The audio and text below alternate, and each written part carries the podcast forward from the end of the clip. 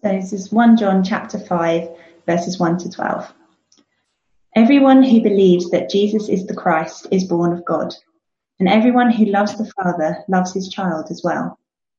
This is how we know that we love the children of God, by loving God and carrying out his commands. In fact, this is love for God, to keep his commands.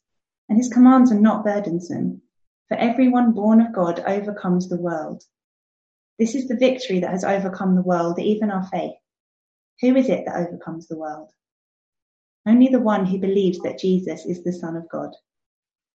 This is the one who came by water and blood, Jesus Christ. He did not come by water only, but by water and blood. And it is the Spirit who testifies, because the Spirit is the truth. There are three that testify the Spirit, the water, and the blood, and the three are in agreement. We accept human testimony, but God's testimony is greater because it is the testimony of God which he has given about his Son. Whoever believes in the Son of God accepts this testimony. Whoever does not believe God has made him out to be a liar because they have not believed the testimony God has given about his Son. And this is the testimony. God has given us eternal life, and this life is in his Son. Whoever has the Son has life. Whoever does not have the Son of God does not have life. Well, good evening, everyone. Uh, it's a privilege to be sharing with you this evening. Uh, I'd encourage you to keep uh, your Bibles open or your phones or whatever you're using to read God's Word, uh, just to read along as as we go through this together. Uh, so, in this journey that we've been going through so far in this in this book, this letter, uh, the author John he has highlighted the indispensable hallmarks of true believers the evidence of authentic Christian faith. The previous paragraph that we read at the end of chapter four of this letter ends with a statement of our duty. If we're to love God, then we should love our brother and our sister also. Today's passage extends this to obedience to Christ's commands. These verses concentrate on the nature of Christian faith and how it's evidenced in the life of the one who believes. So, so far, John has spoken a lot about love and obedience, but not so much about faith. And in today's passage, the emphasis now shifts to believing in the Son. And of 1 John's 10 references to believing, seven appear here in uh, chapter 5. So, belief and love, these two great themes, these two great ingredients of Christianity, are brought together in these verses. For Christians, neither faith uh, belief or love are optional extras. They're two pillars on which all true Christian experience rests. So important. I've titled uh, tonight's message, Faith in the Son Leads to Life. And I've split it into two sections. The first section is the first five verses, uh, where faith keeps God's commands. And then we'll move on to the remaining seven. Uh, faith accepts God's testimony. So here's a brief overview of the first five verses. Verses one and two say that we cannot believe in Jesus Christ without loving the Father and his children. Verses two to four go on to say we cannot love the Father without obeying his commands and overcoming the world. And then verses four and five, we cannot overcome the world without believing in Jesus Christ. So this opening paragraph begins and ends with belief and in between is love and obedience. And the link between these all is new birth. Faith, love, and obedience is evidence of the natural growth which follows a birth from above. Let's look at this phrase together that John uses in verse 1 born of God. He elaborates in his gospel that he wrote. John 1 12 to 13 says this Yet to all who did not receive him, sorry, to all who did receive him, to those who believed in his name, he gave the right to become children of God, children born not of natural descent, nor of human decision or a husband's will, but born of God. This makes really clear, doesn't it? That being born of God is quite different from natural birth. It's something that's initiated by God and it's implemented through his spirit and it takes place hand in hand with faith in Christ. So let's briefly look at these three themes love, obedience, and overcoming. The first theme is that we should be marked with love, verses 1 to 2. Jesus laid down the priority of love in his two greatest commandments that he provided. In Mark's gospel, it's recorded in chapter 12, and it says, Love the Lord your God with all your heart, all your soul, and with all your mind, and with all your strength. The second is this love your neighbor as yourself. There are no commandments greater than these. So, John likely has in mind also a natural law of human life family love. I've heard that uh, new parents uh, don't take very long to uh, grow to love their young babies, despite the noise and other things going on. Um, but children, they grow, don't they, to love their parents, uh, just as naturally they love their brothers and sisters also. The second part of verse one, paraphrase, says, If we love a father, we also love his child. So the love that naturally binds us to our parents usually extends to our parents' other children also. In the realm of Christian thought and experience, Christians undergo the process of being reborn. The Father is God, and Christians are bound to love God for all that He has done for them. But this birth is into a family, and Christians are reborn into the family of God. Jesus describes in Mark's Gospel, chapter 3, that those who do the will of God, as he himself did, become his mother, his sisters, and his brothers.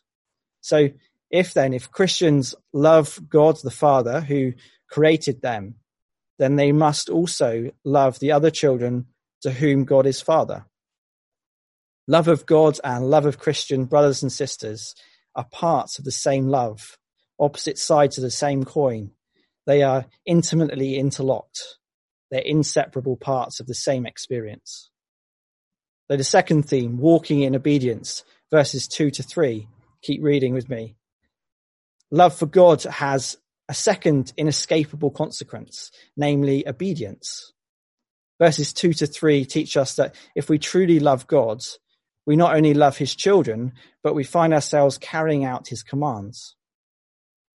In verse 3, we see that love for God is not an emotional experience, but more of a moral commitment. It's always practical and active. Love for our brothers and sisters expresses itself with actions and in truth.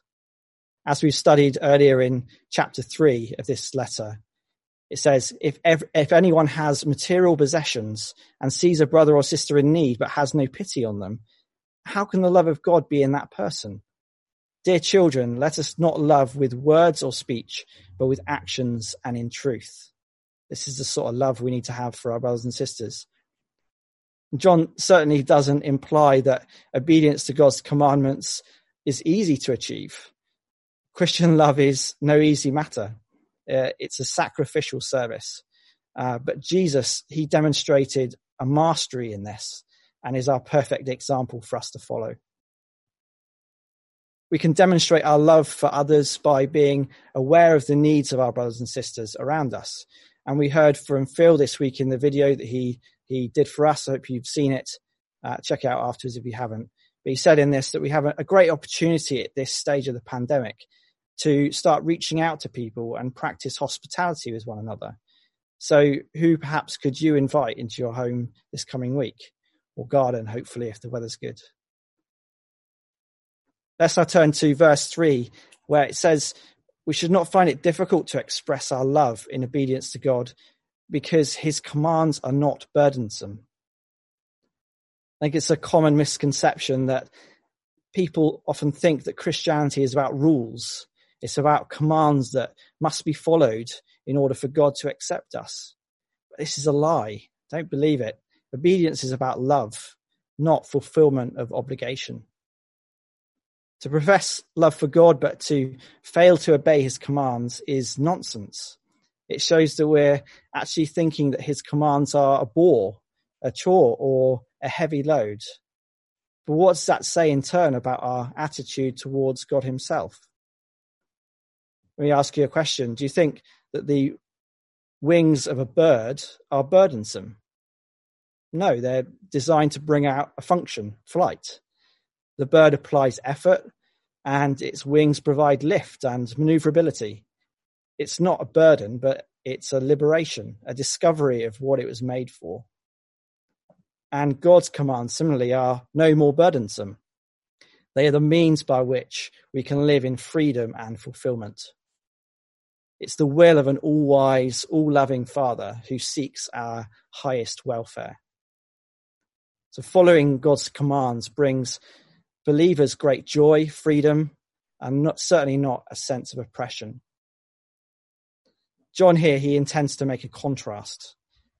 Jesus said of the day's religious rulers, we read in Matthew 23, they tie up heavy burdens, hard to bear, and lay them on the shoulders of others.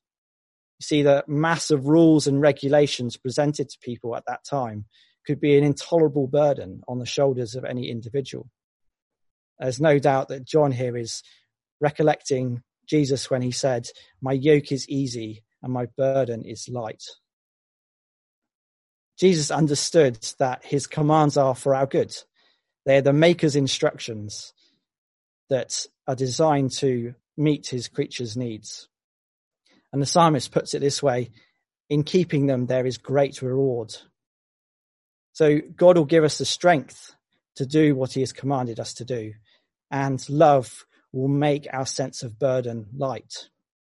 How is this possible? Firstly, it's not the way of God to give us a commandment without also giving us the strength to carry it out. He is by our side and he equips us. What is impossible for us becomes possible with God. And secondly, for love, no duty is too hard and no task too great things that we would never do for a stranger, we will willingly attempt for a loved one.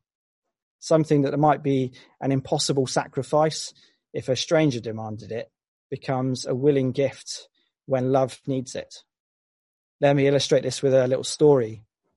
Someone once met a young boy going to school long before the days when transport was available. And the boy was carrying on his back a smaller boy who was clearly lame and unable to walk. The stranger said to the boy, Do you carry him to school every day? Well, yes, said the boy.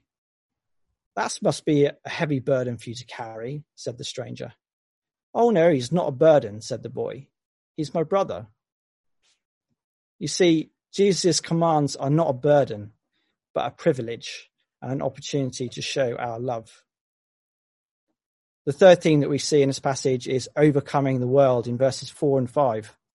I don't know about you, but it's really easy to feel really overwhelmed in this world that we live in right now and everything that's going on.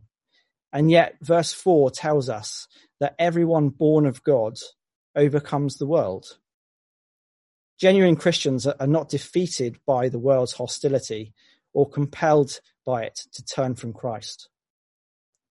So what is this victory that's mentioned in verse 4? It's one over the world, by which John means all the powers that are opposed to God and make obedience difficult. Sometimes these are moral pressures, not being seduced by the outlook, the standards and preoccupations of the godless secular society we often live in. Sometimes these are intellectual things.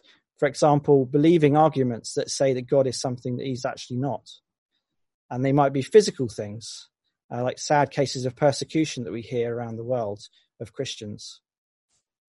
But whatever form that the world assaults on the church that they might take, the victory is available for the one born of God.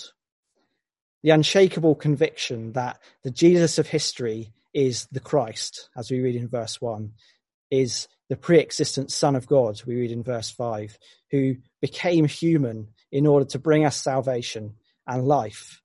He enables us to triumph over the world. Confidence in the person of Jesus is the one weapon against which neither error nor evil or the force of the world can prevail against. Jesus himself said to his disciples on the last night that he was with them, In this world you will have trouble, but take heart, I have overcome the world. All those who are united to Christ in this faith have also overcome. The victory is already ours in Christ, but the victory needs to be appropriated in our daily experience. And that occurs as we exercise our faith. The more that a Christian abides in Christ and draws on their Saviour's limitless resources, the more they will experience victory in overcoming the world.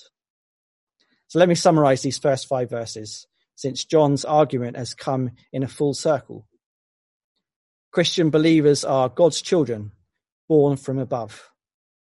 God's children are loved by all who love God. Those who love God also keep his commands. They keep his commands because they overcome the world. And they overcome the world because they are Christian believers born from above. So that's the first longer section. The second section is faith accepts God's testimony. It asks the question, how can people come to faith in the divine human person of Jesus? And John's answer here is that faith depends on testimony. Another word for testimony is evidence or witness. To believe in Jesus, we need to weigh the validity of testimony or evidence concerning him. Verses six to nine, they describe the nature of the testimony that's being provided. And then verse verses 10 to 12, its results. Now, say I told you that I was once hospitalized because of hoovering. Now, you might not be inclined to believe me. Uh, but what if it was corroborated by my sister who heard my cries for help? Uh, or perhaps you'd believe me if uh, the witness of my parents was revealed, having driven me to the hospital. The Bible describes how important issues were decided by the testimony of two or three human witnesses. A triple human witness is enough to establish any fact. The gospel or good news concerning Jesus is not merely based on human testimony. Look with me at verses 7 and 8. It says, For there are three that testify the Spirit, the water, and the blood. Let's look at these three witnesses that affirm the truth concerning Jesus. Verse 6 speaks of water and blood. Water symbolizes Jesus' baptism, and blood symbolizes his death. And these are mentioned because Jesus' earthly ministry began at his baptism and ended at his death. Jesus was the Son of God not only at his baptism, but also at his death. And this truth is extremely important to deny the incarnation, that is, that Jesus, the Son of God, became flesh and lived among us, would undermine the foundations of the Christian faith and rob us of salvation in Christ. If the Son of God did not take on himself our nature in his birth and our sins in his death, then he cannot reconcile us to God. John, he emphasizes not just that Jesus came, but especially that he came by water and blood, since it's his blood that cleanses us from sin, which separates us from God. Verse 6 goes on to say, it's the Spirit who testifies. This is undoubtedly a reference to the Holy Spirit. The Holy Spirit testifies to Christ, and he is competent to do so. And as Jesus said, he is the Spirit of truth. So, how does the Spirit testify? the Holy Spirit witnesses inwardly, opening our eyes to see the truth as it is in Jesus. John has written twice already in this letter of how the Spirit is given to us as an indwelling possession. At the start of chapter 4, we are shown that it's only by the Holy Spirit that we're able to acknowledge that Jesus is the Lord. In verse 9, John now brings these three witnesses together and declares that they all testify. More than this, the three are in agreement. You see, the false witnesses at the trial of Jesus, they seek, sought to discredit him, and they did not agree with each other. But the true witnesses, however, here, the spirits, the water, and the blood, they seek to accredit Jesus and are in perfect agreement. I'm sure we can think of people, can't we, that say that they cannot believe in Jesus because of lack of evidence. But here we have some really great evidence. We have two sorts of supporting testimony, objective and subjective. historical and experiential, water and blood on one hand, and then the Spirit on the other. And since this witness is divine, we ought to humbly receive it. Surely, if we're inclined to believe two or three human witnesses, how much more must a triple divine witness be regarded as convincing? In verse 10, John highlights the impact of accepting or rejecting God's testimony. There's a big difference between believing someone and believing in that person. Believing someone simply accepts that what they say at the time is true. Believing in somebody, however, accepts the whole person and all that that individual stands for. So to believe in Jesus is not simply to accept what he says is true, it's to commit ourselves completely into his hands. So that's on one side, those who accept God's testimony. But what of those who reject God's testimony? They do so when they hear the evidence, the evidence of the actions of Christ, of the scriptures, of God's Holy Spirit, evidence of God himself. But then they turn away from the original message of the gospel. These people are making God out to be a liar. That person will not receive the life that is in Christ. Our final two verses, 11 and 12, they speak of eternal life. Eternal life is a free gift which God gives to those who believe in the Son. Eternal life is in God's Son and may be found nowhere else. This is because the Son is the life. Three important truths are worth bringing out from this, these verses about eternal life.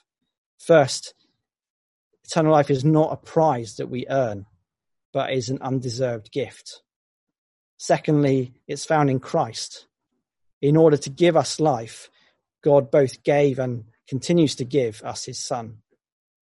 Thirdly, this gift of life in Christ is a present possession. It's already been given to those who believe in Jesus, and it can be received and enjoyed here and now. So, faith keeps God's commands, and accepts God's testimony. Faith in the Son leads to life.